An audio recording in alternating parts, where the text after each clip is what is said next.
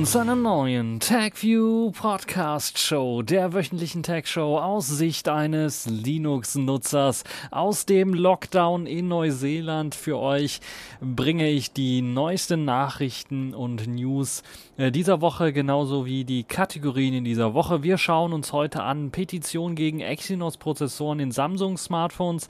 Mozilla aktiviert veraltetes TLS 1.0 und 1.1 wieder. Hacken gegen Corona. Äh, Volaphone mit Ubuntu Touch kommt im November. Äh, Plasma fürs TV, Big Screen. Und Huawei zeigt, wie Zoom richtig geht. Und dann haben wir als Pfeife der Woche passend dazu Zoom und als äh, Distro der Woche Bodi Linux 5.1. Fangen wir also direkt an und fangen wir an mit einer interessanten Idee, die sicherlich dem einen oder anderen Samsung-Fan durchaus gefallen könnte. Denn ihr wisst es ja, Samsung ist ja zweigleisig auf dem Markt unterwegs. Wenn Sie ein neues Galaxy S20 zum Beispiel vorstellen, dann kommen neben den drei Versionen und den unterschiedlichen Speicherausstattungen, die es dann dazu gibt, auch immer eine USA-Version und eine globale Version heraus. Die USA-Version basiert dann mit dem Zusammenarbeit von Qualcomm hergestellten Prozessoren und die globale Version basiert auf den von Samsung in ihrer eigenen Schmiede hergestellten Prozessoren, den sogenannten Exynos-Prozessoren. Das hat natürlich bestimmte Gründe, weil Samsung da lizenztechnisch durchaus sparen kann und weil Samsung natürlich auch ihre eigenen Prozessoren auf den Markt bringen will.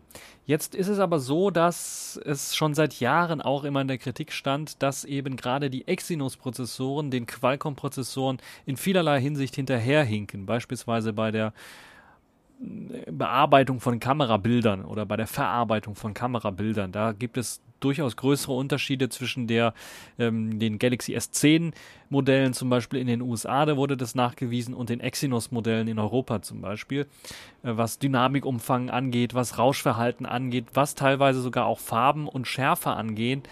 Und ähm, vermutet wird da einfach, dass eben Qualcomm etwas besser die Verarbeitung und die Algorithmen mit integriert hat, was die Verarbeitung von Bilddaten angeht und bei Exynos das so ein bisschen hinterherhinkt.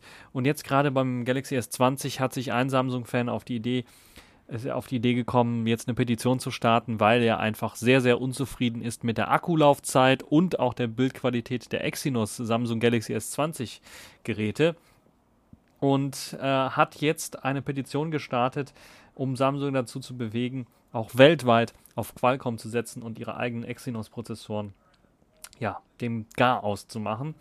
Auf äh, der Plattform change.org hat er dazu eine Petition gestartet und dort möchte er eben, dass die Exynos-Prozessoren verschwinden und er möchte dann, dass die USA-Version der Samsung Galaxy S20 Geräte zum Beispiel oder der neuen Top-Modelle dann auch wirklich auf die Qualcomm-Prozessoren setzt und zum Beispiel den Qualcomm äh, Snapdragon 865 anstatt des ähm, Exynos 990, der aktuell in den S20-Geräten steckt. Und ja, es stimmt, die Gründe, die er da aufzählt, sind allesamt richtig. Akkulaufzeit ist ein Grund. Die sind mm, ja spürbar schlechter bei den Exynos-Geräten als bei den Qualcomm-Geräten.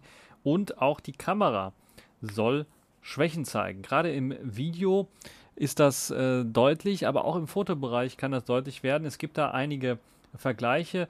Dort gibt es zum Beispiel einige YouTuber, die das verglichen haben, das Exynos-Modell mit dem ähm, Galaxy-Modell, das mit dem Qualcomm-Prozessor ausgestattet äh, daherkommt. In dem Fall wurde ein Galaxy S20 Ultra getestet, also die wirklich teure 1400 Euro Geschichte.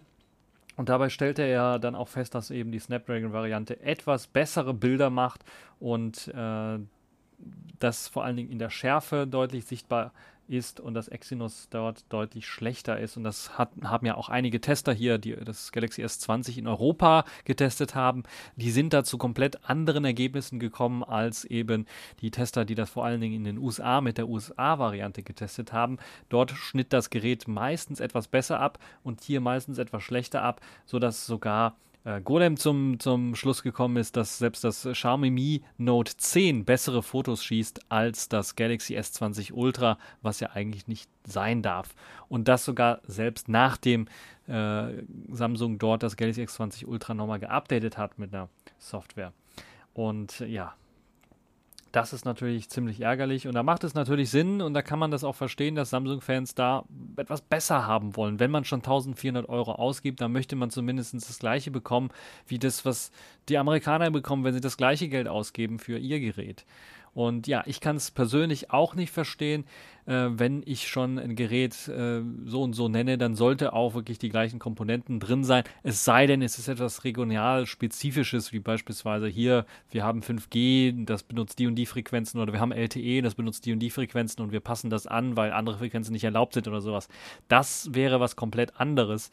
Aber in dem Fall ist es einfach nur, Samsung möchte Geld sparen. Und äh, auf Kosten eben der Leistung für den europäischen oder den globalen Markt, wo eben die Exynos-Prozessoren eingesetzt werden. Und äh, ich kann es nicht ganz verstehen, weil eigentlich müsste das dann so laufen, dass Samsung ihr System, ihre Treiber und natürlich auch ihren Prozessor auf das System anpassen und das so ineinander geht, dass es dort eigentlich optimal laufen sollte, so dass dann im Grunde genommen das eben die optimale Version sein sollte und nicht eben, wir nehmen einen Fremdprozessor und äh, der liefert bessere Leistung als unser eigener Prozessor mit unserer eigenen Software. Das, eigentlich ist das ein No-Go und ich verstehe auch nicht ganz, weshalb das bei Samsung einfach nicht. Äh, das Einzige, was ich nur verstehen kann, ist, dass Samsung technologisch bei den Prozessoren einfach hinterherhinkt, dass sie damit Qualcomm einfach nicht mithalten können. Aber wenn das wirklich jetzt der Fall ist, dann sollten Sie wirklich mal auch überlegen, okay, wenn das wirklich so ist, dann müssen wir da mehr Geld hineinpumpen, die Exynos-Prozessoren besser machen.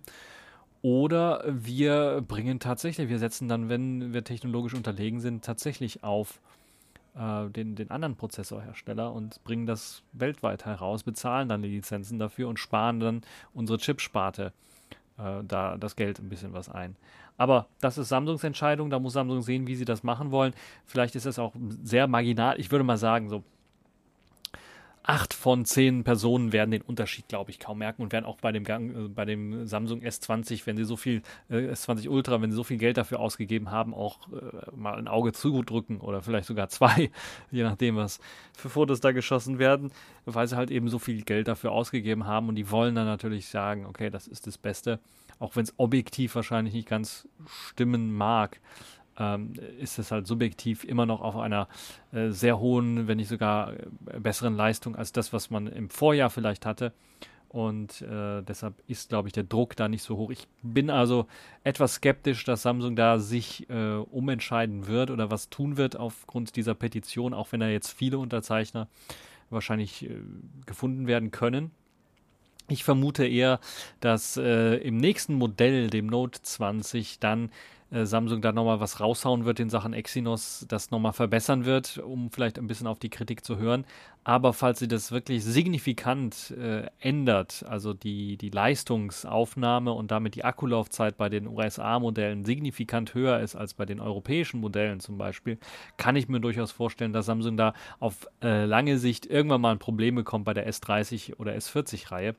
Aber momentan sehe ich da noch äh, nicht den großen Widerstand der Kunden, um das mal ganz deutlich zu sagen. Wir werden mal sehen, wie sich das entwickeln wird und ob Samsung vielleicht dann eher den Ansporn bekommt, da ihre Exynos-Prozessoren besser hinzukriegen. Machen wir mal weiter und kommen wir wieder mal ein bisschen zur Corona-Geschichte. Dort ist nämlich ähm, einiges passiert in dieser Woche. Ihr habt da sicherlich auch ähm, Sachen gelesen. Ich hatte ja bereits ein kurzes Update-Video rausgegeben, dass jetzt auch hier in Neuseeland Lockdown herrscht, also Level 4 herrscht. Das heißt, es sind nur noch ähm, ja, Lebensmittelgeschäfte, Arzneigeschäfte also Apotheken und, und Ärzte offen, alles andere ist dicht, komplett dicht. Also es gibt auch keinen Online-Handel, wo ich dann jetzt irgendwelche neuesten Technologien irgendwie mir erwerben kann und die werden mir hier hingeliefert. Das ist alles dicht. Und ähm, ich glaube sogar die Post ist zu, also man kann auch keine Briefe oder sowas verschicken, das ist äh, nicht möglich. Ähm, es werden Pakete ausgeliefert für Business to Business. Noch, aber das war es dann im Grunde genommen auch schon. Also das ist so ein richtiger harter Lockdown. Und wenn man halt in den Lebensmittelmarkt gehen möchte, wenn man in den Supermarkt gehen möchte, muss man sich in eine Schlange stellen. Die Schlange hat eben Markierungen, so dass der anderthalb Meter oder zwei Meter Abstand auch eingehalten wird zwischen den verschiedenen Kunden und dann werden eben nur eine bestimmte Anzahl von Kunden in den Laden hineingelassen und man kann dann, gerade wenn man hier in einer großen Stadt ist wie Auckland, schon ein paar Minütchen äh, wenn nicht sogar ein Stündchen warten, bis man überhaupt reinkommt, je nachdem, wie der Ansturm gerade ist. Und rauskommen ist dann, je nachdem, äh, wie viele Leute da im Laden sind, eventuell durch lange Schlangen auch nicht so das äh, Beste. Ähm, ja, das so zum kleinen Corona-Update, damit ihr wisst, was ich hier gerade mache. Aber wir wollen uns mal ein bisschen was mit Technologie beschäftigen. Wie hat Corona da sich ausgewirkt? Firefox hat eine Änderung rückgängig gemacht, die sie eigentlich schon ja, fest eingeplant hatten und auch durchgeführt haben. Nämlich, sie hatten ja TLS 1.0 und 1.1 in ihrer neuen Version 74, glaube ich, war es, deaktiviert.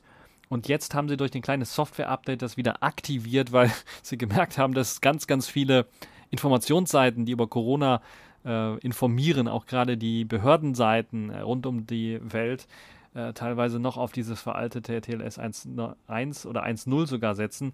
Und ähm, das hat eben dazu geführt, dass sie gesagt haben, wir haben die Änderungen auf unbestimmte Zeit rückgängig gemacht, um den Zugriff auf wichtige Regierungswebseiten zu ermöglichen, die Informationen zu dem Coronavirus bereitstellen. Und äh, ja, das stimmt also wirklich, dass einige Regierungsseiten eben äh, das über zehn Jahre alte TLS 1.2-Protokoll immer noch nicht unterstützen, sondern nur äh, 1.0 oder 1.1. Und das ist natürlich schon ein äh, harter Schlag ins Gesicht, aber durchaus verständlich, weil wirklich ähm, teilweise ja wirklich sehr, sehr viele äh, Regierungen dann noch auf ur-ur-uralter Software setzen und in Sachen Sicherheit auch nicht immer sehr aufrüsten. Wobei das natürlich auch immer ein Spiel ist zwischen Sicherheit und Erreichbarkeit der Bevölkerung. Teilweise kann ich das natürlich auch verstehen, wenn man sagt, okay, man hat jetzt ein uraltes, was weiß ich, Android 4 Gerät oder 4.4 Gerät und da wird nur TLS irgendwas unterstützt und die will man immer noch, die Leute will man auch noch erreichen, dann setzt man halt eben auf eine Verschlüsselung, die so etwas eben auch ermöglicht. Äh, und das gleiche ist auch, dass man Internet Explorer-Nutzer auch noch erreichen möchte, eventuell. Ich weiß es nicht, was der Grund dahinter ist. Es ist jedenfalls nicht äh, förderlich für Sachen, für, für, für Sachen Sicherheit und da sollte man eventuell dann mal auf die Idee kommen, auch bei den Regierungsschnittstellen dann daran zu arbeiten, Mindeststandards in Sachen Sicherheit dann doch einhalten zu können. Das ist zumindest meine Idee hinter der ganzen Geschichte. Äh, Chromium oder Chrome hat ähnliches angekündigt, äh, erst einmal also TLS 1.0 und 1.1 rausfliegen zu lassen. Sie haben es aber noch nicht umgesetzt. Sie haben also noch keine Version rausgegeben, wo das der Fall war und haben jetzt das auch wahrscheinlich verschoben ähm, äh, wegen der Corona-Krise. Und deshalb kann es durchaus sein, dass die nächste Version von Chrome oder Chromium dann ebenfalls mit noch TLS 1.1 und 1.0 aktiviert daherkommt. Äh, bedeutet jetzt TLS 1.1 und 1.0, dass sie komplett irgendwie gelöscht worden sind aus Firefox und mit dem Update nachinstalliert worden sind? Nein, so schlimm ist es nicht, sondern die wurden einfach nur standardmäßig per Konfiguration deaktiviert. Das heißt, eine einfache Aktivierung war dann auch ziemlich einfach möglich mit einem kleinen Sicherheitspatch in der Versionsnummer. Das also nur für die Leute, die sich da wundern, äh, dass da irgendwie was groß am Quellcode geändert worden ist. Nee, das stimmt nicht, sondern im Grunde genommen, wenn man Features deaktiviert, ist es meistens erst einmal nur eine Konfigurationssache und die lässt sich dann auch einfach mit einer Konfiguration wieder aktivieren, wenn es dann tatsächlich notwendig ist. Gut, wir machen weiter. Wir bleiben bei Corona und wollen uns äh, Wir versus Virus äh, beschäftigen. Das ist ein kleiner Hacker-Wettbewerb, der stattgefunden hat. Hacken gegen Corona im Grunde. Äh, das ist ein Engagement von über 42.000 Freiwilligen, die sich hier in einem Vergleich, ja, vergleichsweise sehr kurzem Zeitraum zusammengetroffen haben und in 48 Stunden dann beeindruckende Fortschritte erzielt haben in Sachen Programmier- ähm, Ideen gegen den Virus oder für den Virus oder für die Lage, die aktuell herrscht. Und Wir versus Virus heißt es offiziell und es wurde jetzt beendet mit fast äh, 1600 bearbeiteten Projekten, die dort stattgefunden haben. Und äh, nach dem Motto, wo ein Wille ist, ist auch ein Weg. Und das hat eben dazu geführt, dass dieser Bundeshackathon ähm, sehr, sehr viele Projekte und sehr, sehr viele Teilnehmer angelockt hat und die dann dazu geführt haben, dass ähm, äh, viele verschiedene Sachen ausprobiert worden sind und viele Ideen mit eingeflossen sind, wie man bestimmte Probleme, die jetzt durch diesen Virus entstanden sind, auch lösen kann oder die vielleicht in Zukunft äh, entstehen können. Also Probleme, an die vielleicht nicht jeder direkt denkt. Dazu hat man sich äh, mit der Kommunikationssoftware Slack zusammen äh, getroffen und die war eben, die hat es eben die Möglichkeit gegeben, dann äh, mit diesen Teilnehmern dann untereinander sich auszutauschen. Und normalerweise hat sie eine Begrenzung von 2000 gleichzeitigen Einladungen und, und Teilnehmern, aber die wurde dann vom CEO äh, von Slack, äh, Stuart Butterfield, dann äh, ausgeweitet. Er hat zwar noch geschrieben, adding 40.000 all at once to a single instance seems like a bad idea. Äh, aber sie haben es dann tatsächlich dann äh, doch durchgeführt und es hat wohl geklappt und haben dann auch sogar einen äh, Guinness-Rekord äh, aufgestellt mit 42.968 Teilnehmern haben sie äh, tatsächlich den, den Rekord für den größten Hackathon der Welt geschaffen. Ähm, und ja, das ist natürlich eine tolle Geschichte. Äh, mindestens eine App für jedes Problem war so die Idee. Und obwohl da verschiedene Projekte, verschiedene unterschiedliche Lösungsansätze auch eben für dasselbe Problem gesucht worden sind, äh, war halt eben dann das Ziel, dann doch äh, mindestens eine App für jedes Problem zu schaffen und sich dann auf andere Felder dann zu konzentrieren, sodass man halt eben viele Problemfelder abfrühstücken kann und nicht, dass da irgendwie zehn Teams an einem Problem arbeiten. Und ja, das hat es dann geschafft und äh, es sieht so aus, dass dann auch weitere Projekte weitergeführt werden und weiter verbessert werden und äh, dass natürlich auch die Entwickler sowie viele kleine äh, Kleinunternehmer und Kreative dann ähm, unterstützen können durch eben ihre Projekte und natürlich auch die Regierung dann auch eine große Unterstützung dadurch erfährt, dass da Projekte äh, gestartet worden sind. Und äh, dazu zählen, äh, wie man bestimmte äh, Nadeln zum Beispiel herstellen kann im 3D-Drucker oder sowas, solche Projekte, aber auch ganz andere Projekte, wie man eine Organisation hinbekommt, wie man Leute vernünftig organisiert bekommt wie man äh, Leute zählen kann. Äh, also auch solche Systeme äh, wurden dort entwickelt, äh, wie man da eine bessere Organisationsstruktur mit Hilfe von Software erleichtern kann äh, und äh, bestimmte äh, Arbeitsschritte erleichtern kann, aber auch ganz alltägliche Sachen, wie beispielsweise man äh, Be Betrieben helfen kann, die jetzt irgendwie kein äh, System zur Online-Kommunikation haben, außer E-Mail vielleicht oder ein WhatsApp oder sowas und wie man denen da ein bisschen was unter die Arme greifen kann. Und äh, also zahlreiche Projekte, da müsst ihr euch wirklich selber durchklicken. Da gibt es also sehr, sehr viele Projekte, die man sich anschauen kann und die dort ähm, dann äh, ja, vorgestellt worden sind. Also ein sehr, sehr gutes Projekt. Zwei Daumen nach oben von mir für die Geschichte. Ich finde das eine tolle Idee. Begeben wir uns mal wieder in die konkrete Technikwelt und wollen uns ein äh, Smartphone anschauen, das sogenannte Vollaphone. Nicht zu verwechseln mit Yolla, auch eine Firma, aber jetzt Volla, eine Firma oder ein, ein Smartphone, ein Produkt, das hier in Deutschland hergestellt worden ist äh, oder hergestellt wird. Ein Linux-Smartphone das im November auch mit Ubuntu Touch auf den Markt kommen wird. Also Volla, die Firma selber, hatte ja schon mal eine Kampagne gestartet, um ein äh, Smartphone zu finanzieren, das äh, auf Android basiert und eine bestimmte Einfachheit in der Bedienung bieten soll. Und jetzt haben sie eine zweite Finanzierungsrunde gehabt, die deutlich weniger ambitioniert war, was das äh, Einnehmen von Geld angeht oder von Spenden angeht. Und dann Spenden ist es eigentlich nicht, sondern es ist Unterstützung des Projektes. Äh, und das hat halt gefruchtet und hat dazu geführt, dass jetzt tatsächlich dieses äh, Smartphone wahrscheinlich am Ende äh, November oder Anfang November dann auf den Markt kommen wird. Ähm, wegen der Corona-Krise kann es durchaus sein, dass es dort Verschiebungen gibt. Es sieht so aus, dass das Vodafone selber in Deutschland zusammengebaut wird mit Komponenten aus ähm, Asien, vor, vornehmlich aus China, aber auch aus Taiwan. Dort äh, werden dann äh, zum Beispiel der Prozessor geliefert. MediaTek ist ja, glaube ich, eine taiwanesische Firma und die liefert eben den Prozessor. Es ist also ein MediaTek-basierendes System.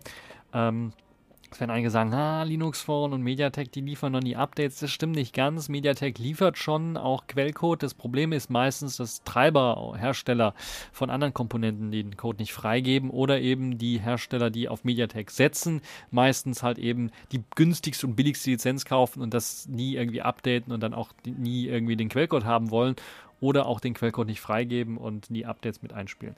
Also Ähm, das zu der Geschichte. Ähm, wir werden sehen, was äh, aus dem Ganzen wird, weil die Crowdfunding-Kampagne wurde erfolgreich abgeschlossen, aber wird immer noch mit Android und mit Ubuntu Touch ausgeliefert. Das sind also die zwei Möglichkeiten, die man bei der Crowdfunding-Kampagne bei der Bestellung machen kann. Äh, die äh, Geräte selber basieren auf Gigaset. Gigaset hat ja schon seit Jahren eben ähm, äh, die Idee gehabt, wir kaufen die Chips alle in, in, China oder in Asien ein und bauen die Smartphones hier in Deutschland zusammen, sodass wir da Made in Germany irgendwie draufpappen können oder Assembled in Germany draufpappen können und dann als Gigaset äh, die alte Siemens-Marke dann äh, noch verkaufen können an Leute, die meinen, okay, hier, das ist ein gutes Produkt, wir kriegen Support aus Deutschland, die werden hier zusammengebaut in Deutschland und dann kann man auch Ersatzteile direkt schnell bekommen. Ähm, naja, das, äh, jeder mag da denken, was er will über die Geschichte. Äh, es war meistens so, dass Gigaset ein bisschen was überteuerte, die Geräte dann auf den Markt gebracht hat für die Leistung, die sie dann wirklich gebracht haben. Und äh, jetzt ist dieses äh, Vollaphone eben basierend auf einem Gigaset-Produkt. Ähm, es ist nicht ganz schlecht, würde ich mal sagen, aber es ist wirklich auf einem Einstiegschip-Niveau. Wenn es jetzt im November 2020 auf den Markt kommt, dann ist es wirklich, wirklich Einstiegsklasse in Sachen äh, Performance nur. Es äh, hat aber den großen Vorteil, dass eben mit einem nicht kompletten Android-System, was überladen daherkommt mit Google-Diensten oder irgendwelchen Skins von Herstellern, sicherlich dort deutlich flüssiger laufen wird. Und dann natürlich auch ein Ubuntu Touch, was durchaus auch auf solche Geräte optimiert worden ist, weil wenn ich mich erinnere, die allerersten Ubuntu Touch Geräte sind ja mit auf ähnlicher Hardware dann auch erschienen, äh, kann das durchaus sicherlich äh, gut performen und äh, Ubuntu ist nicht die einzige Linux-Distribution, die auf dem Gerät äh, laufen wird. Es wird wahrscheinlich auch ein Selfish OS drauf laufen. Es wird aber Selfish OS momentan nicht im, äh, bei den Vorbestellern angeboten, sondern es wird community-mäßig weiterentwickelt und auf die Geräte optimiert. Das könnte also ziemlich interessant äh, werden. Äh, Volla ist ein Startup der Hallo Welt System UG. Das klingt nicht erstmal so vertrauenswürdig, aber keine Angst, doch, die, da arbeiten wirklich echte Leute dahinter, äh, die das Ganze supporten. Und ähm, das Smartphone soll für 360 Euro, also das ist äh, schon für das, was es bietet, äh, wenn ich überlege, ich kriege jetzt ein äh, Huawei äh, P40 Lite mit Specs, die sind einfach Jahrzehnte, würde ich fast schon sagen, ein halbes Jahrzehnt weiter in Sachen Geschwindigkeit, in Sachen Kameraspecs, ähm, in Sachen, was das Smartphone kann, für 300 Euro und kriegt dann auch noch Huawei FreeBuds 3 dazu.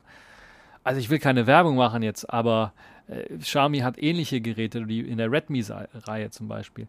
Es ist einfach ähm, für 360 Euro ist einfach fehlplatziert, was das angeht. Es ist ein 6,3 Zoll Display mit, mit einer Notch, okay, das ist schon mal gar nicht schlecht, aber der MediaTek Helio P23, der steckt auch, glaube ich, in dem äh, Gemini PDA, was vor ein paar Jahren rausgekommen ist. Das ist einfach nicht zeitgemäß. Also da tut es mir leid, für den Preis, da müssen sie einfach mehr liefern. Da muss einfach was Besseres sein. Das kann nicht sein. Das ist zu schlecht aus meiner Sicht.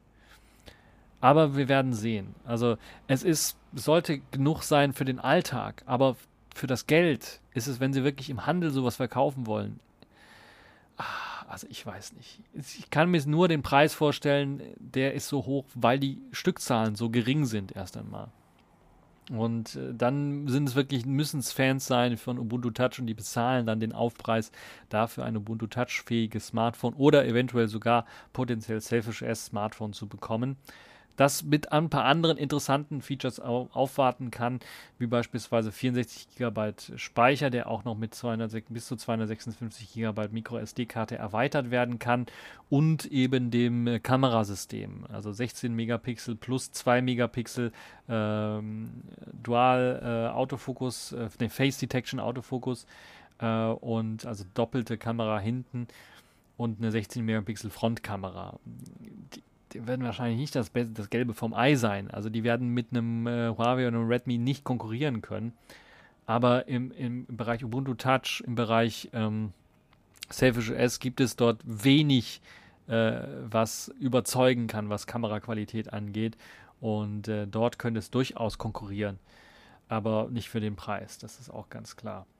Äh, Dual NanoSIM oder ähm, NanoSIM und MicroSD-Karte werden unterstützt. 4G LTE Cat 6 mit, Volte, äh, mit äh, ja, äh, Voice over LTE und Voice over Wi-Fi. 5000 mAh starker Akku. Das ist, glaube ich, das Überzeugendere an der Geschichte, dass da ein ordentlicher Akku mit reingepackt wird, dass auf jeden Fall ein Tag mit äh, überstanden wird. Das ist ja bei einigen, zum Beispiel Selfish S-Geräten mit dem Sony Xperia XA 2 gerade möglich, aber mit dem Xperia 10 wird es schon ein bisschen was schwieriger und den 10 Plus sage ja, vielleicht gerade noch so einen Tag überstehen. Wobei hier natürlich dann auch gesagt werden muss, 5000 mAh muss da auch rein zwingend, weil eben der Helio P23 drin steckt. Wenn da ein neuerer drin stecken würde, würde der mehr äh, Energieeinsparungen bringen und dann weniger äh, Akku fressen. Äh, 3,5 mm Stereo Audio Jack ist natürlich auch eine interessante Geschichte ab November eben äh, ab 359 Euro in Europa äh, steht das Ganze zur Verfügung und ab 309 Euro interessanterweise in den USA und Kanada sowie China, Japan, Südkorea erhältlich. Das vielleicht auch eine interessante Geschichte. Ihr könnt also weltweit quasi das Volaphone erwerben, fast weltweit erwerben. Hier in Neuseeland wird es das wahrscheinlich nicht geben. Ähm, und das ist sicherlich eine tolle Geschichte ähm, für den Fan von Ubuntu Touch ein neues Gerät auf den Markt zu bekommen. Eine spezielle ähm, Sache sei noch gesagt, es basiert auf Gigaset und äh, in dem Gigaset Pendant ist äh, Wireless Charging mit drin, also Qi-Ladefähigkeiten mit drin. Das kann durchaus, äh, weil das einfach nur hardwaretechnisch äh, ist, durchaus auch für Ubuntu Touch und dann auch eventuell ein Selfish S dann funktionieren. Wäre dann damit das erste Gerät, glaube ich, bei der Ubuntu Touch Familie und bei Selfish S, die dann äh, kabellos per Qi geladen werden können, standardmäßig zumindest. Ja, Ubuntu Touch gilt als zusätzliche Option zu dem Android-System, das oder dem Volla OS, was ein angepasst, angepasstes Android ist, das äh, sehr vereinfachte Oberfläche haben soll. Wer sich dafür interessiert, dort gibt es einige Videos, die angehangen sind, erstmal im Artikel selber und natürlich auf YouTube könnt ihr auch mal vorbeischauen. Da gibt es einige Videos, die euch das Volla Phone näher bringen. Auch Interviews mit dem ähm, mit dem Hersteller oder dem, dem Boss äh, quasi der, der Firma dahinter. Hallo Welt AG. Ne, Hallo Welt äh, UG, glaube ich. Ah, egal. Machen wir mal weiter. Und wir bleiben so ein bisschen bei äh, Qt-Technologien und wollen uns jetzt mit Plasma beschäftigen. Plasma ist ja, die KDE Plasma Oberfläche ist als Desktop-Oberfläche vor allen Dingen bekannt, aber mit Plasma Mobile gibt es natürlich auch eine mobile Oberfläche. Und es gab immer mal wieder auch äh, Tech-Demos, die gezeigt haben, was Plasma alles machen kann, dass es eben auf Tablets auch laufen kann, dass es sehr, sehr flex flexibel ist in der Technologie, die darunter basiert. Und um das nochmal deutlich zu machen, ist es jetzt äh, glaube ich, an der Zeit auch mal das Plasma äh, Big Screen äh, Projekt vorzustellen. Das ist ein äh, Plasma für TV-Geräte, eine Oberfläche, die eben für TV-Geräte optimiert worden ist und die jetzt als äh, Raspberry Pi 4 Image erst einmal als Beta zur Verfügung steht für alle diejenigen, die das mal ausprobieren wollen und die vielleicht eben eine Media Station, ein Media Center für ihr TV-Gerät suchen, für ihr TV-Gerät suchen, das eben auf offenen äh, Komponenten basiert, wo ich also nicht mit Siri oder mit Alexa reden muss, sondern wo ich mit Mycroft reden kann. Denn das ist auch eine der Spezialfähigkeiten dieses ähm, Produktes. Es ist also nicht nur eine reine Tech-Demo, die zeigt, was möglich ist, sondern schon ein wirkliches äh, Produkt, noch im Beta-Stadium, aber die auch ein bisschen zeigt, wie innovativ und wie ja, stark äh, Open Source sein kann rund um Plasma äh, selber auch. Wie gesagt, es gibt äh, Mycroft als ähm, Sprachassistenzsystem. Ich glaube, es versteht aktuell nur Englisch, aber äh, man kann da auf jeden Fall das Ganze äh, benutzen. Es, vielleicht funktioniert es auch in Deutschen. Es wird, ähm, es gibt ein paar Kritikpunkte natürlich, weil eben standardmäßig auf die Google äh, Übersetzung gesetzt wird oder auf die Google-Spracherkennung, Speech-to-Text gesetzt wird, äh, die anonym an Google gesendet wird. So heißt es, um halt eben die Übersetzung von Sprache in Text zu machen, um dann halt eben Aktionen durchführen zu können. Trotzdem wird der eine oder andere sagen, an Google, da will ich aber keine Daten senden. Und äh, da gibt es natürlich auch Möglichkeiten, das über das Mozilla-Projekt zu machen. Die haben auch so ein Sprachsyntheseprogramm, was eben die Möglichkeit hat, Sprache in Text zu verwandeln. Äh, aber das ist noch nicht ganz so weit. Und ein paar andere Alternativen können natürlich auch genutzt werden. Die sind aber standardmäßig hier erst einmal nicht konfiguriert. Ja, Plasma Big Screen ist natürlich dann optimiert für den großen TV-Screen. Das heißt, es ist, sieht im Grunde genommen aus, wie man sich so eine TV-Oberfläche, Multimedia-System vorstellen kann. Ein Fire TV oder ein Apple ähm, TV oder äh, einen, ähm, was gibt es denn da noch, eine Chromecast oder sowas, äh, also von der Oberfläche her. Da haben wir da große Buttons mit verschiedenen äh, Diensten, die angeboten werden, wie beispielsweise YouTube, Soundcloud, äh, einen Webbrowser, aber auch, es gibt auch einen äh, Time Manager, man kann also ähnlich, man hat da also die Flexibilität, da auch wirklich darauf zuzugreifen und Sachen zu ändern auf dem System und äh, einfach zu erweitern. Es gibt da auch Erweiterungsmöglichkeiten, sogenannte Skills, die heißen Skills jetzt nicht, weil Amazon auch Skills genannt hat, sondern weil Minecraft eben wie äh, gerade die Spracherweiterungsfunktionen dort Skills genannt hat. Und so hat man dann die Möglichkeit, noch weitere Sachen zu entwickeln. Das ganze Projekt basiert auf Qt, basiert auf der Plasma-Technologie und auf Kirigami, äh, dem Framework äh, rund um äh, Plasma und hat schon einige wirklich gute Funktionen. Also wer YouTube schauen möchte beispielsweise, kann das ohne Probleme machen. Man kann das sogar per Sprachsteuerung sagen, einfach, äh, hey Minecraft, ähm, Plasma 518 New Features oder sowas. Und dann wird eben YouTube aufgerufen mit eben dem Suchbegriff und man kann sich dann äh, dort äh, die Geschichten anschauen.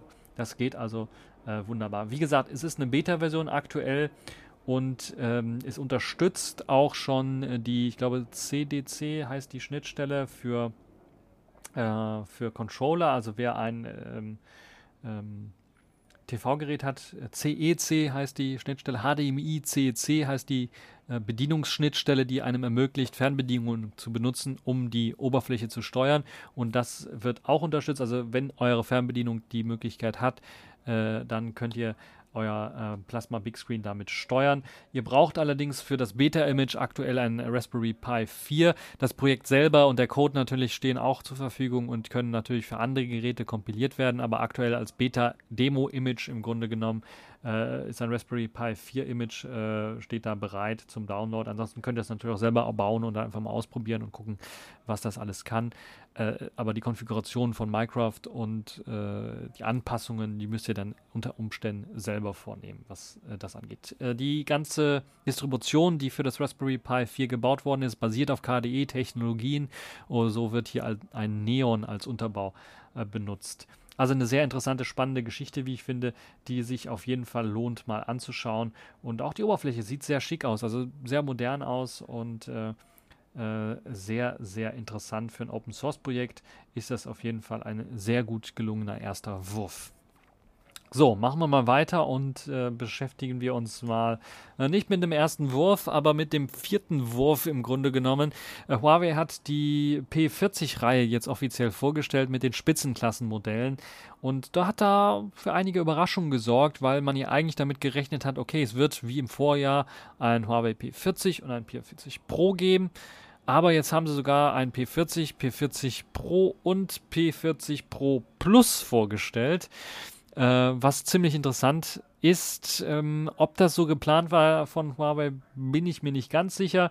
Sie haben auf jeden Fall das P40 und P40 Pro erst einmal vorgestellt und das P40 Pro Plus am Ende vorgestellt, weil P40, P40 Pro wird jetzt in Kürze im Handel erscheinen. Ich glaube Ende März erscheinen oder Anfang April.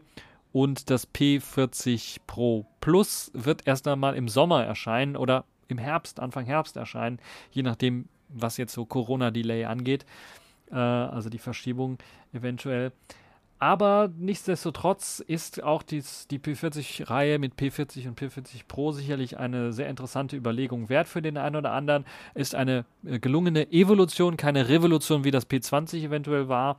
oder vielleicht auch sogar das P30 so ein bisschen war mit einem neuen RYYB-Sensor, also RYYB-Sensor, der äh, gelb anstatt grün verwendet als äh, Farbkanal, um dann mehr Lichtempfindlichkeit zu besorgen oder zu erreichen.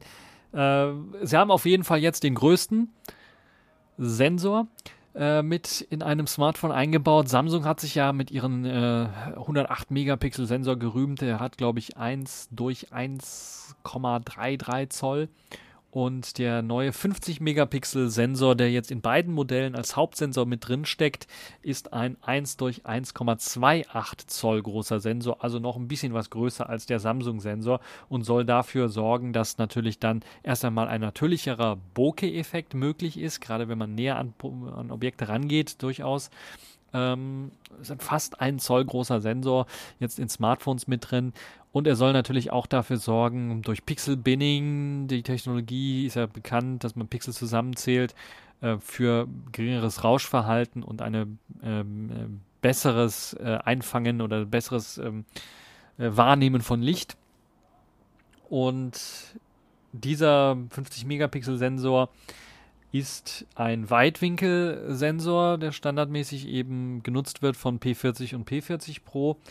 Es ist aber auch nicht der einzige Sensor, der ziemlich groß ist, sondern man hat beim, ähm, man hat aber äh, auch noch einen 1 zu ähm, 1 zu, hier steht es leider nicht, aber man hat auch einen ziemlich großen Ultraweitwinkelsensor im P40 Pro wieder eingebaut. Es ist im Grunde genommen der gleiche 40 Megapixel Sensor, der auch schon im Mate 30 Pro drin steckt, also auch ein ziemlich großer äh, Sensor der äh, mit 40 Megapixeln auflöst, kein so weites Sichtfeld hat wie jetzt die Konkurrenz, etwas eingeschränkter ist. Es ist die sogenannte Cine, äh, der Cine-Sensor von, von Huawei, der eben für das Aufnehmen von Videos primär gedacht ist.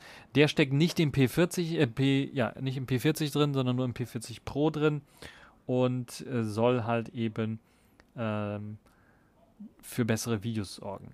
Super Sensing heißt der ähm, äh, neue Sensor, der mit RYYB ähm, Technik daherkommt oder dem, dem, dem Farbfeld daherkommt. Und der hat eben dieses veränderte Subpixel-Layout und das soll für mehr äh, Lichtdurchlässigkeit äh, sorgen als bei, bei, bei der Erfassung von Grün. Und der steckt jetzt auch im Zoom-Sensor mit drin. Es gibt, wie gesagt, oder wie bisher gehabt, auch beim P30 Pro wieder einen Zoom-Sensor mit fünffach optischem Zoom, der einem äh, dann wirklich sehr klare Bilder liefern soll.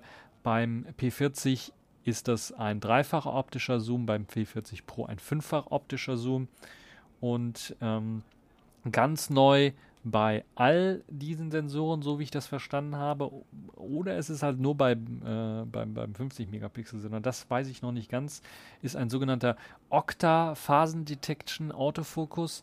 Das heißt, im Grunde genommen ähm, hat man hier ein, äh, ihr kennt ja das äh, Dual-Pixel-Layout von, von Samsung oder von Canon Kameras, die eben durch Dual-Pixel ähm, Autofokus sehr schnell fokussieren können. Und jetzt möchte man das auf die Spitze treiben, dadurch, dass man gesagt haben, anstatt nur Dual machen wir einfach Quad oder wir machen einfach mal Okta. Und dann haben sie, sind sie auf Okta gekommen und haben jetzt tatsächlich einen Okta äh, Phasen Detection Autofocus, der eben äh, noch schneller fokussieren können soll und insgesamt 100 Millionen Autofokuspunkte äh, stehen da zur Verfügung und das ist natürlich auch wieder grandios und soll vor allen Dingen auch bei sehr dunklen Verhältnissen dafür sorgen, dass der Fokus noch äh, ordentlich ähm, funktioniert, der Autofokus. Apropos dunkel, es gibt den so, sogenannten Super Night Mode, der mit drin ist, der eigentlich aber auch gar nicht notwendig ist, weil Samsung und äh, Co. da einfach so weit hinterherhinken, dass in einem wirklich dunklen Raum man auf deren Fotos wirklich nur noch erahnen kann, dass das Foto nicht schwarz ist. Ähm, und man bei dem äh, Huawei Phone einfach sehen kann, was da zu sehen sein soll auf dem Foto.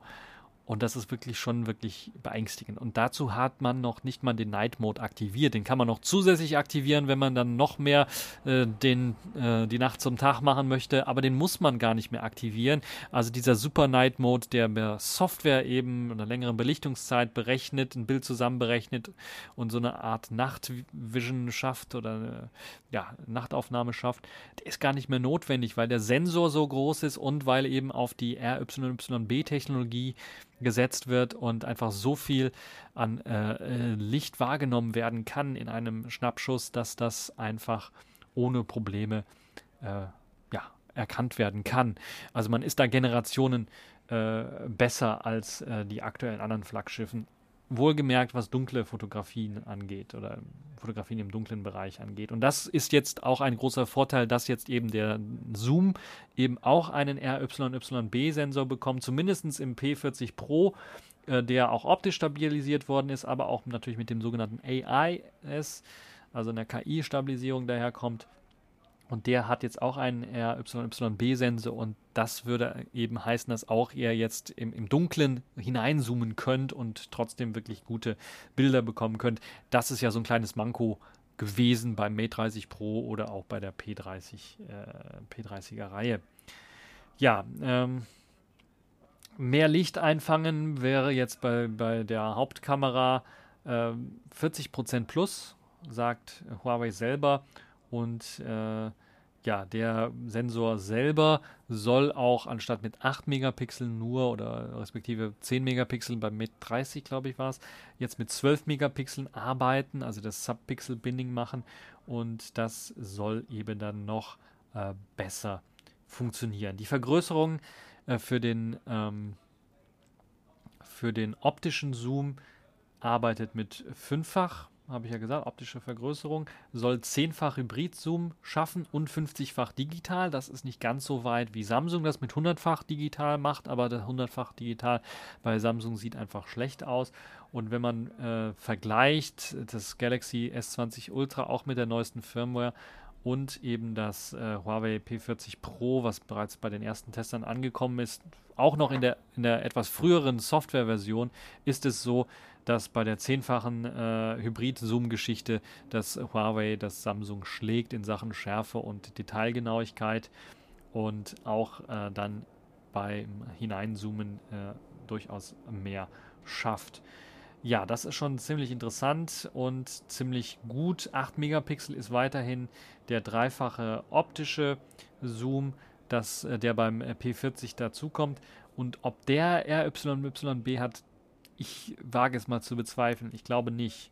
Aber da könnt ihr mir natürlich äh, Bescheid äh, geben. Ich habe es jetzt im Artikel nicht gefunden und auch in der Präsentation ist mir das nicht äh, aufgefallen. Und es gab auch einen Livestream. Es wurde also per Livestream vorgestellt. Ja, äh, Ultraweitwinkelobjektiv ist in Sachen ähm, äh, Blende etwas überarbeitet worden und natürlich auch in Sachen Auflösung überarbeitet worden. Da steckt im Grunde genommen, wie ich gesagt habe, der gleiche Sensor drin wie im Mate 30 Pro. Den hat man halt eben auch, die sogenannte CineLens.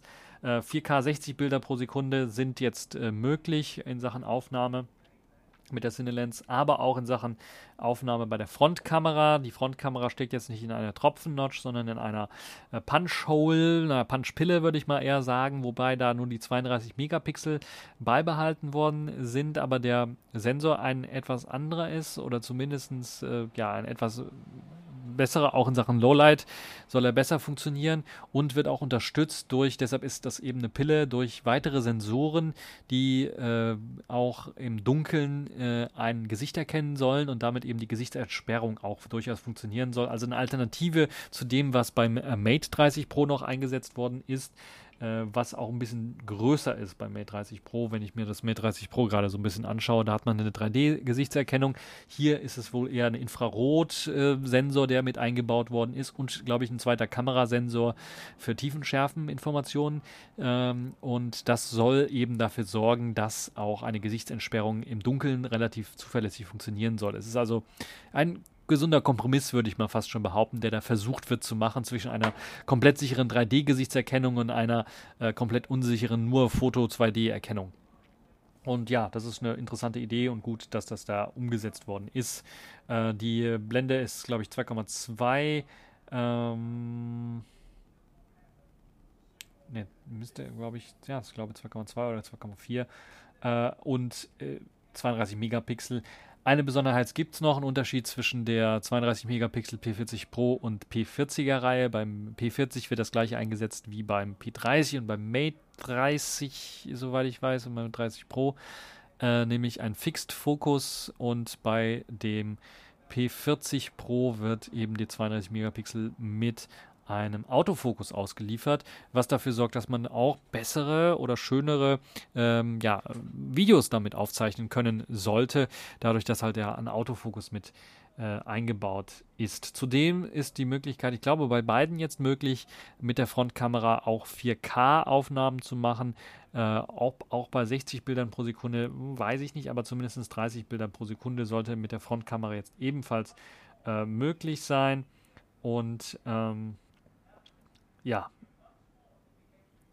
IA-Sensor, also Infrarotsensor, habe ich ja bereits gesagt. Es gibt dann auch noch äh, in Sachen äh, KI ein Update, was, was die Kamera angeht. Dort gibt es den sogenannten AI Best Moment. Ist im Grunde genommen so, was Samsung auch vorgestellt hat bei, bei, ihren, äh, bei ihrer S20er-Reihe. Also die Möglichkeit, man nimmt ein Foto auf und es wird ein bisschen davor und ein bisschen danach aufgenommen, um dann eben das beste Foto auswählen zu können.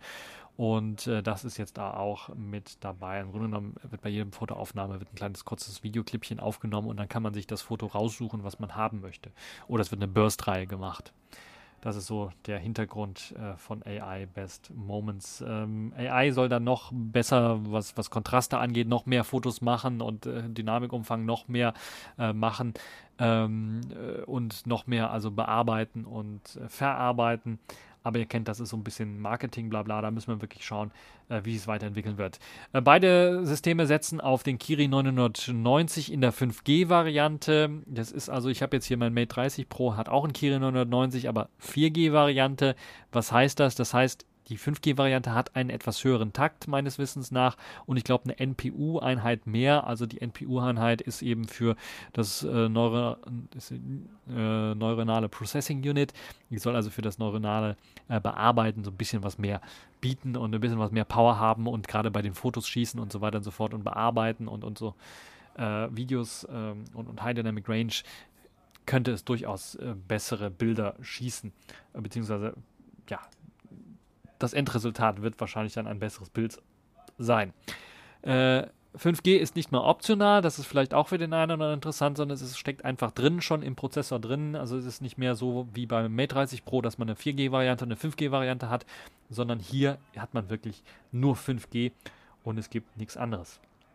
Akkus sind äh, ähnlich groß wie beim Vorgänger noch. Das heißt, äh, das P30 hat 3650 mAh gehabt. Man hat es jetzt geupdatet, weil eben 5G drin steckt auf 3800 mAh. Beim P40 Pro hat man nichts geändert. Da sind weiterhin 4200 mAh mit an Bord. Das heißt, das Mate 30 Pro bleibt in Sachen Akku immer noch der Spitzenreiter bei Huawei-Geräten, äh, zumindest der äh, bezahlbaren Huawei-Geräte, würde ich mal sagen, weil das Mate äh, XS, was ja auch vorgestellt worden ist, jetzt nicht auf diesem Event, sondern, sondern schon ein bisschen was weiter vorher, äh, hat einen, glaube ich, 4000, einen 5000 mAh starken Akku oder auch einen 4500 mAh starken Akku, 4500 mAh starken Akku, also auf gleich auf mit dem Mate 30 Pro. Nun ja, äh, 27 Watt Aufladung ist beim P40 möglich. Ähm, oder nee, nicht, nee, nee, nee, andersrum. Ich glaube, also sieht so aus. Das Netzteil, das beim P40 ausgeliefert worden ist, kann 22,5 Watt. Der Prozessor und auch die, der Anschluss und alles mögliche, wenn ihr ordentliche Kabel dazu habt, kann aber 40 Watt aufladen. Ich verstehe nicht ganz, weshalb Huawei hier jetzt spart, beim P40 dann nur ein 22 Watt Netzteil ausliefert. Ich vermute, es liegt am Akku, weil halt eben die Geschwindigkeit zum Aufladen eines kleineren Akkus weniger sein müsste als bei einem größeren Akku. Das ist auch der Grund, weshalb das äh, größer, mit einem größeren Akku ausgestattete P40 Lite einen 40 äh, Watt Lader mit drin hat, weil es einfach ein größerer Akku ist und der soll zu einer bestimmten Zeit aufgeladen werden. Das heißt im Grunde genommen, ich vermute sehr stark, dass das P40 genauso schnell sich aufladen lässt wie das P40 Lite und das P40 Pro, was die Prozente angeht, wenn ihr das reinsteckt. Aber das wird eben nicht dadurch ermöglicht, dass da die gleichen Netzteile mitgeliefert werden, sondern einfach nur dadurch ermöglicht, dass da einfach ein kleinerer Akku drin steckt im P40. Ähm, warum man da nicht einfach gesagt hätte, okay, wir setzen da auch den, den 40 Watt Akku, dann wäre das, dann wäre das P40 das schnellste Gerät, was, was, was äh, Aufladen angeht. Vermute ich ganz einfach. Aber naja, warum er es nicht gemacht hat, weiß ich nicht, äh, kann ich nicht sagen. Aber beim P40 Pro steckt dann ein 40 Watt Lader mit äh, an Bord. Auch interessant, weil ähm, es gab da ein paar Gerüchte, dass eventuell sogar dieses 65 Watt Netzteil wie beim Mate XS mit drin stecken könnte und dass man dann mit 55 Watt oder 50 Watt aufladen kann, was noch eine Ecke schneller wäre. Aber das hat man jetzt hier beim P40 Pro nicht gemacht. Vielleicht wird es beim P40 Pro Plus der Fall sein. Man weiß es nicht. Also P40 Pro Plus wird über wird auf dem Niveau des S20 Ultra liegen, also 1400 Euro kosten. Da würde ich mir sowas schon wünschen. Aber was auf jeden Fall mit drin stecken wird, und das ist schön, ist, dass ich glaube sogar beide Modelle jetzt in dem Fall, äh, P40, P40 Pro und P40 Pro Plus, mit bis zu 40 Watt sogar aufgeladen werden können, kabellos per Qi-Ladung. Das ist natürlich 40 Watt. Wow. Also man kann es per Kabel genauso schnell laden wie kabellos, wie drahtlos. Das ist schon ein Technologiesprung, wo ich sage, wow, das hat bisher, da gibt es ja auch immer Ankündigungen von, von Xiaomi und von äh, Realme und von anderen, dass man eventuell auch kabellos mal richtig ordentlich Dampf machen könnte, was das Aufladen angeht. Aber bisher hat es noch keiner geschafft, kabellos und drahtlos genauso schnell aufzuladen. Das soll jetzt beim P40 Pro zumindest der Fall sein. Ob es beim P40 genauso ist, äh, also ich bin mir da nicht, nicht so ganz sicher. Ähm, wir werden sehen, ob das dann wirklich auch der Fall sein wird oder ob das dann einfach nur ein Marketing-Gag ist, wo man sagt, maximal werden 40 Watt kabellos, drahtlos äh, Laden erreicht, aber nicht ständig, weil es einfach zu heiß wird und runtergetaktet werden muss oder so. Ähm, könnte ich mir also durchaus vorstellen. Wir werden sehen. Außerdem, es gibt auch noch keine, P äh, keine, keine 40 Watt Lader kabellos, Qi-Ladung. Ne? Ist ja auch so ein bisschen das Problem, würde ich mal behaupten. Ähm, 5G-Prozessor ist mit dabei, ähm, 6,1 Zoll groß soll das P40 sein, ist damit ein schmales, kleines Gehäuse. Jetzt sagen einige, 6 Zoll, wie kannst du sagen, dass das klein ist? Nun ja, sie haben halt eben es geschafft, das Gehäuse auf dem Niveau von einem P30, glaube ich, zu halten und dabei einfach nur die, die äh, Ränder ein bisschen kleiner zu machen. Ähm, naja, nicht ganz P30, ein bisschen größer ist es schon geworden. Aber es ist auf jeden Fall, äh, was das angeht, ein, ein Kompaktgerät, würde man fast schon sagen. Weil äh, 6 Zoll klingt nicht nach kompakt, aber schaut euch wirklich, äh, heutzutage kann man nicht nur auf die Zollzahl schauen, sondern man muss tatsächlich gucken auf die Millimeterchen oder auf die Zentimeterchen, wie groß das Gerät wirklich ist. Und da solltet ihr drauf Wert legen und nicht eben nur auf die Zollzahl. Die Zollzahl zeigt einfach nur, Technologie ist so weit gekommen, dass man das Display fast randlos machen kann und dadurch halt eben noch mehr Zoll machen, äh, herausholen kann aus dem Display. Es ist eine gute Technik, wie ich finde. Und äh, die Geräte, also jetzt auch ein P30 oder so, war mir ja nicht zu groß. Und ich kann mir nicht vorstellen, dass ein P40 mir dann zu groß sein würde. Selbst das Mate 30 Pro, was ja eigentlich ein großes Gerät ist, durch die Abrundung, in dem Fall sehr extrem, liegt es ziemlich gut in der Hand und ich kann es ohne Probleme auch bedienen. Hab da also keinerlei Probleme, was das angeht. Ähm, aber da muss jeder selber es ist, äh, schauen, wie er dazu steht. Das äh, P40 Pro ist jetzt auch kein übermäßig großes Gerät mit 6,58 Zoll, also fast 6,6 Zoll. Muss man bedenken, dass es auch diese Rundungen hat. Ähm, und ähm, beide Displays setzen natürlich wieder auf OLED. In Unterschied gibt es, was die Auflösung angeht. Full HD stretched beim äh, P40 und ein bisschen was mehr als Full HD wird beim P40 Pro ausgeliefert. Das ist aber kein UHD oder kein 4K-Display, sondern ein bisschen einfach was mehr als, äh, da, ich glaube, 1200er Auflösung am Ende. Also anstatt 1000. Äh, 980 mal 1080p, also statt 1080p am Ende ist es am Ende 1200. Hm, also eine Mischung. Es soll halt auf jeden Fall ein bisschen was schärfer sein. Äh, das Display beim P40 Pro wird aber ein 90 Hertz Display sein. Also da hat man sich einen Kompromiss, Kom Kompromiss geschaffen zwischen guter Akkulaufzeit immer noch, flüssiger als 60 Hertz. Äh, ein Blatt Papier. Ich, also ich, muss ganz ehrlich sagen, ich hatte auch schon 120 Hertz. Also das Kind K30 hatte ich ja schon, habe ich ja mal berichtet, in, in China in der Hand gehabt und habe dann, wenn ich es nicht neben meinem Telefon in der Hand gehabt habe, habe ich den Unterschied kaum gemerkt. Aber YouTuber schwärmen ja davon, dass das eben, ah, der heiße neueste Scheiß ist. Nun ja, ähm, das dazu. Äh, 30% schnellerer arbeitender Fingerabdrucksensor unterm Glas ist auch mit dabei. Äh, beim P40 haben wir 19,5 zu 9 äh, äh, Bildverhältnis und 19,8 zu 9 beim P40 Pro. Beim P40 Pro sind in allen vier Rändern äh, läuft das Glas so ein bisschen rüber, als ob es überschwappen würde. Also so könnt ihr euch das Ganze vorstellen. Äh, beim P40 ist das noch ein klassisches äh, planare Variante. 90 äh, Hertz gibt es nur beim P40 Pro, beim P40 nicht. Äh, standardmäßig arbeitet das auch dynamisch, das heißt, ihr kriegt nicht immer die 90 Hertz, könnt es aber umstellen und äh, auf standardmäßig auf 90 Hertz stellen. Ähm, Farben gibt es auch, Ice White, Black, Deep Sea Blue, bla bla bla. Ich halte mich schon zu lange drauf auf. Besonderheit auch wieder Android 10 AOSP-Variante mit Emotion UI 10 drüber gelegt, ohne äh, Google-Dienste, sondern hier werden die Huawei Mobile Services äh, mit App Gallery äh, anstatt Google Play Store und Google Play Dienste ausgeliefert. Äh, es gibt da zahlreiche Videos auch von mir von der App Galerie und der App Suche, eine, eine, weitere App, die für den europäischen Markt vor allen Dingen gedacht ist, die so die Top 10 Apps oder Top 20 Apps, die man so auf einem Android-Gerät installiert haben möchte, einem anbietet durch verschiedene seriöse Quellen, äh, die auch sicher sind. Ähm, und ja, das äh, dazu. Äh, Preise, das ist vielleicht noch interessant für den einen oder anderen. Es geht ab 799 Euro los beim äh, P40. Man kriegt allerdings, ähm, wegen der Corona-Krise wird wahrscheinlich das Ganze auch nochmal verschoben werden. Also Verfügbarkeit ist geplant für den 2. Mai. Ähm, und ähm, Preise gehen wirklich los bei 799 Euro. Man kriegt allerdings auch die Watch GT2, die Huawei Watch GT2e, eine neue GT2-Variante der Watch, die eher für Sportlichkeit getrimmt ist und äh, die FreeBuds 3 äh, kostenlos dazu. Das ist also dann doch schon interessant, weil das würde, würde dann etwa 200 Euro euch sparen, äh, wenn ihr das wiederverkaufen möchtet. Der Wiederverkaufswert ist etwa 200 Euro von den zwei äh, Geräten, komplett neu, oder vielleicht sogar 300 Euro. Ich glaube, 200 Euro kostet allein die Watch GT2 und die FreeBuds auch nochmal 100 Euro, also 300 Euro etwa.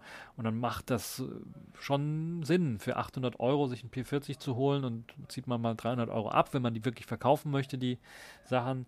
Ähm, dann äh, kommt man auf einen ordentlichen Preis und äh, ja, 1000 Euro fürs P40 Pro das ist schon happig, muss ich sagen. Aber dadurch, dass man halt eben diesen Wiederverkaufswert oder man eben dieses Feature bekommt, die Watch und äh, die FreeBuds äh, 3, ähm, ist das auch schon ordentlich.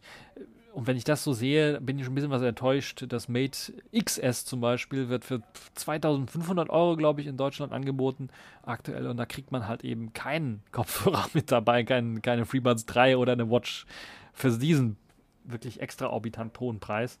Ist das schon ein bisschen, also wirklich. Naja, später wird auch nochmal das P40 Pro Plus auf den Markt kommen. Das wird wie gesagt 1399 Euro, also 1400 Euro knapp kosten mit 8 GB Arbeitsspeicher und 512 GB internem Speicher. Ist man auf dem gleichen Niveau Spitzenklasse wie beim Mate XS und auf dem gleichen Niveau wie beim Samsung Galaxy S20 Ultra, würde ich mal behaupten. Ähm, ansonsten das P40 Pro Plus hat das einzigen großen Unterschied äh, zum P40 Pro noch einen weiteren Zoom-Sensor, der äh, zehnfachen Zoom ermöglichen soll. Also dort gibt es dann einen dreifachen optischen Zoom und einen zehnfachen optischen Zoom. Und das ist, glaube ich, eine sehr spannende Geschichte, weil zehnfach optisch, wenn das wirklich ein richtiger optischer Zoom ist, Huawei hat es er erklärt, wie sie das machen mit diesem Prisma-Gedöns. Es ist also nicht nur ihre, ihre Prisma-Linse, die einmal gelenkt wird, sie wird zweimal gleich gelenkt, durch das ganze Gerät geschossen, damit sie halt wirklich diesen zehnfachen Zoom auch erreichen können. Das ist eine sehr interessante Technologie, wie ich finde, und sie wären damit ja Vorreiter, was das angeht, wenn jetzt nicht noch ein anderer chinesischer Hersteller das vorher auf den Markt haut irgendwie. Und ja, da muss man noch ein bisschen sich länger gedulden, dass das dann wirklich auf den Markt kommen wird. Alle Geräte sind Dual-SIM-fähig und können dann entweder zwei Nano-SIM-Karten oder eine Nano-SIM-Karte und eine Nano-Memory-Card aufnehmen als Speichererweiterung.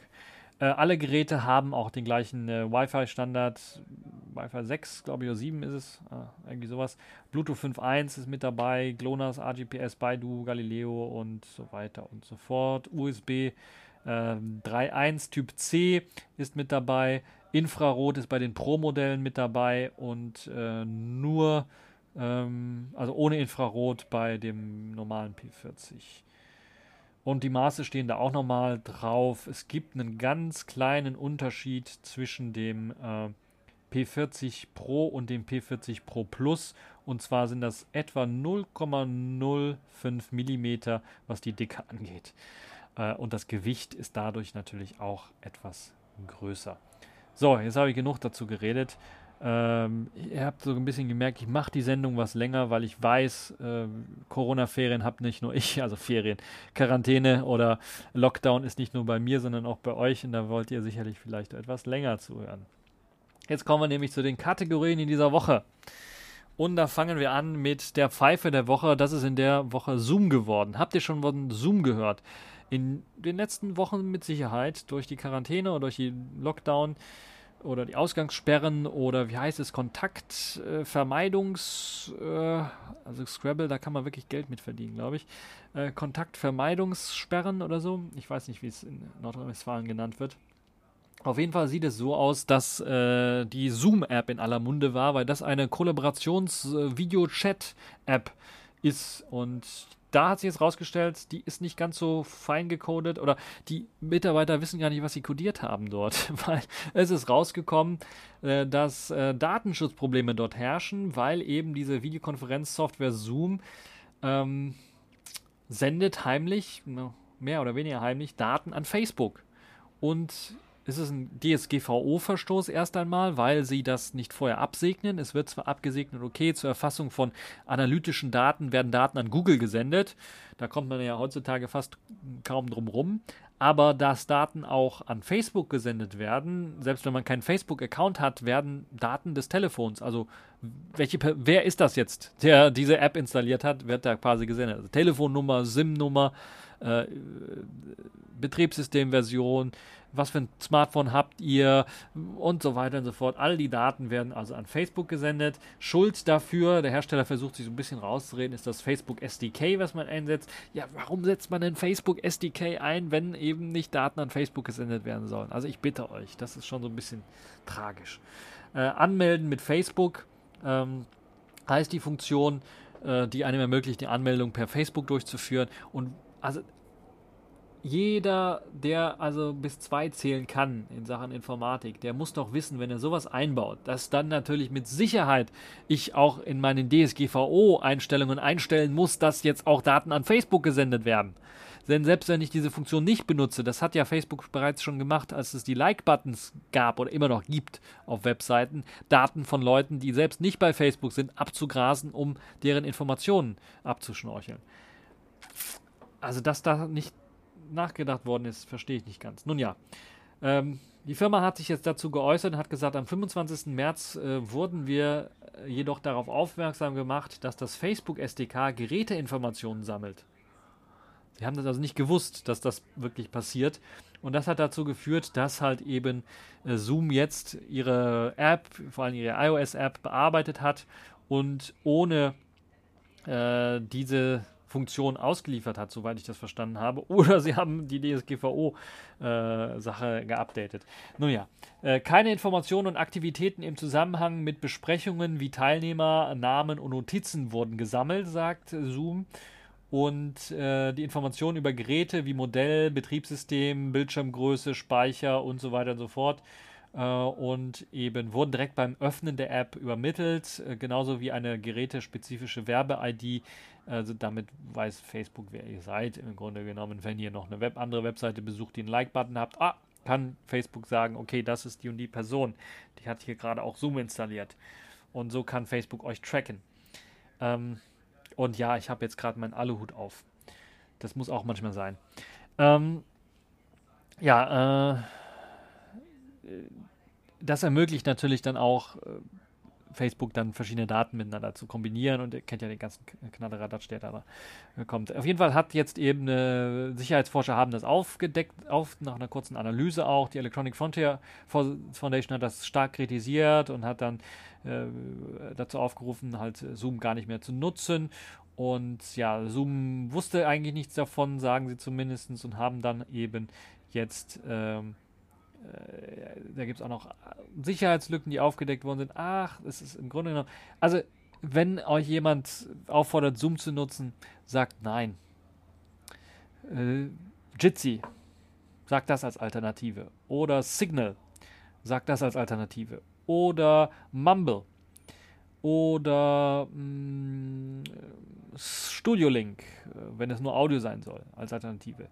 Alles besser. Mumble auch nur Audio, aber alles besser als dieser Blödsinn hier, muss ich ganz ehrlich sagen. Und jetzt hat man zwar eine neue Version auf den Markt gebracht, die soll die Probleme beheben, aber nee, nee, nee. Nee.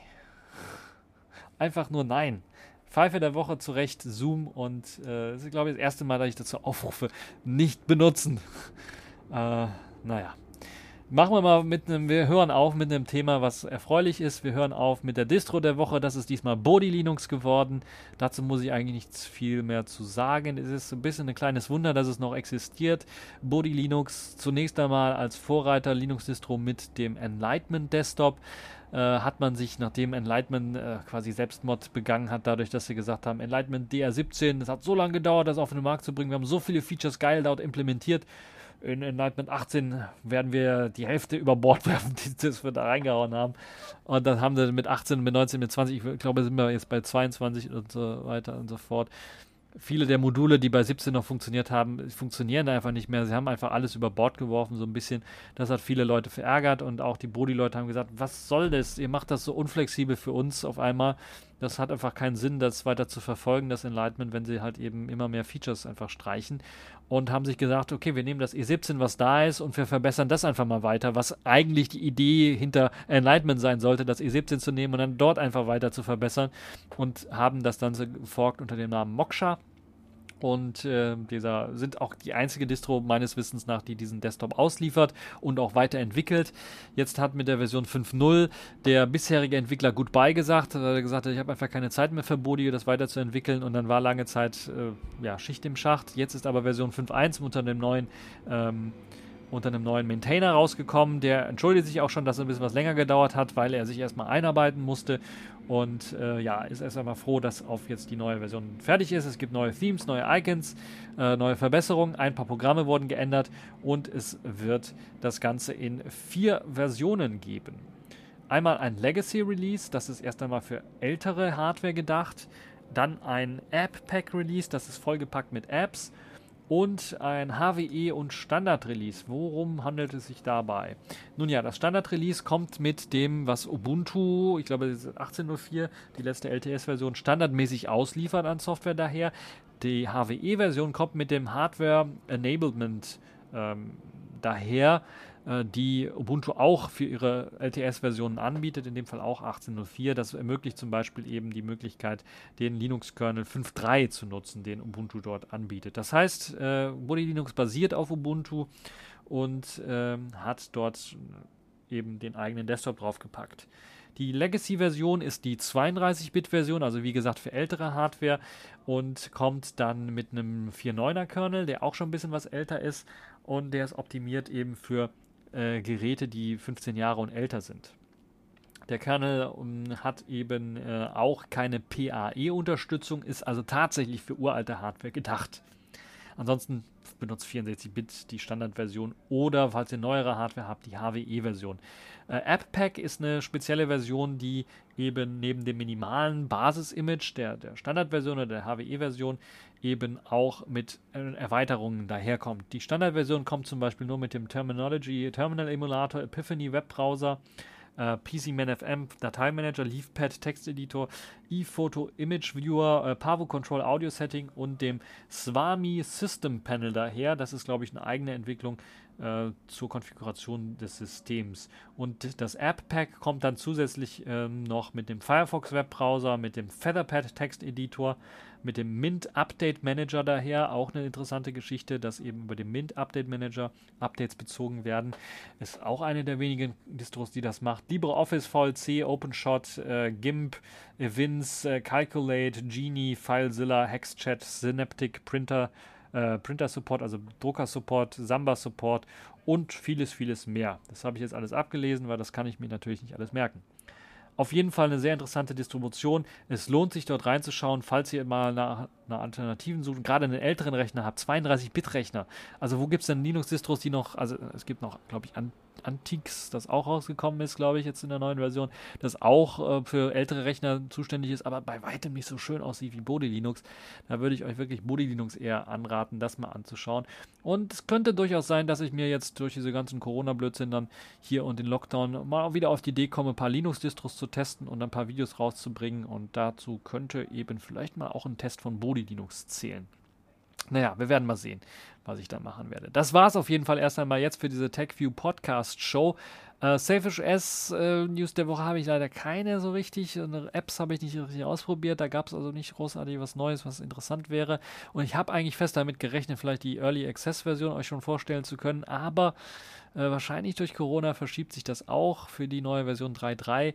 Kann aber natürlich auch sein, dass da ein paar Sicherheitslücken aufgedeckt worden sind, die nochmal gefixt werden müssen, äh, bevor das System in den Early Access geht. Aber ich rechne fest damit, dass jetzt ähm, hoffentlich die Corona-Geschichte nicht allzu sehr da Einfluss hat auf äh, die Selfish S-Entwicklung, dass wir dann in der nächsten Woche oder spätestens übernächsten Woche dann das neue Early Access von Selfish S 3.3 feiern können das war's jetzt für diese TechView Podcast Show. Ich hoffe, es hat euch gefallen. Äh, habt Spaß äh, gehabt und äh, ja, werdet nicht depressiv in euren Lockdown. Äh, geht auch mal raus, das ist erlaubt. Äh, je nachdem, wo ihr seid, dürft ihr nicht euch allzu sehr entfernen von eurem Zuhause, aber äh, haltet gut Abstand, bleibt gesund und ähm, bis zur nächsten Show.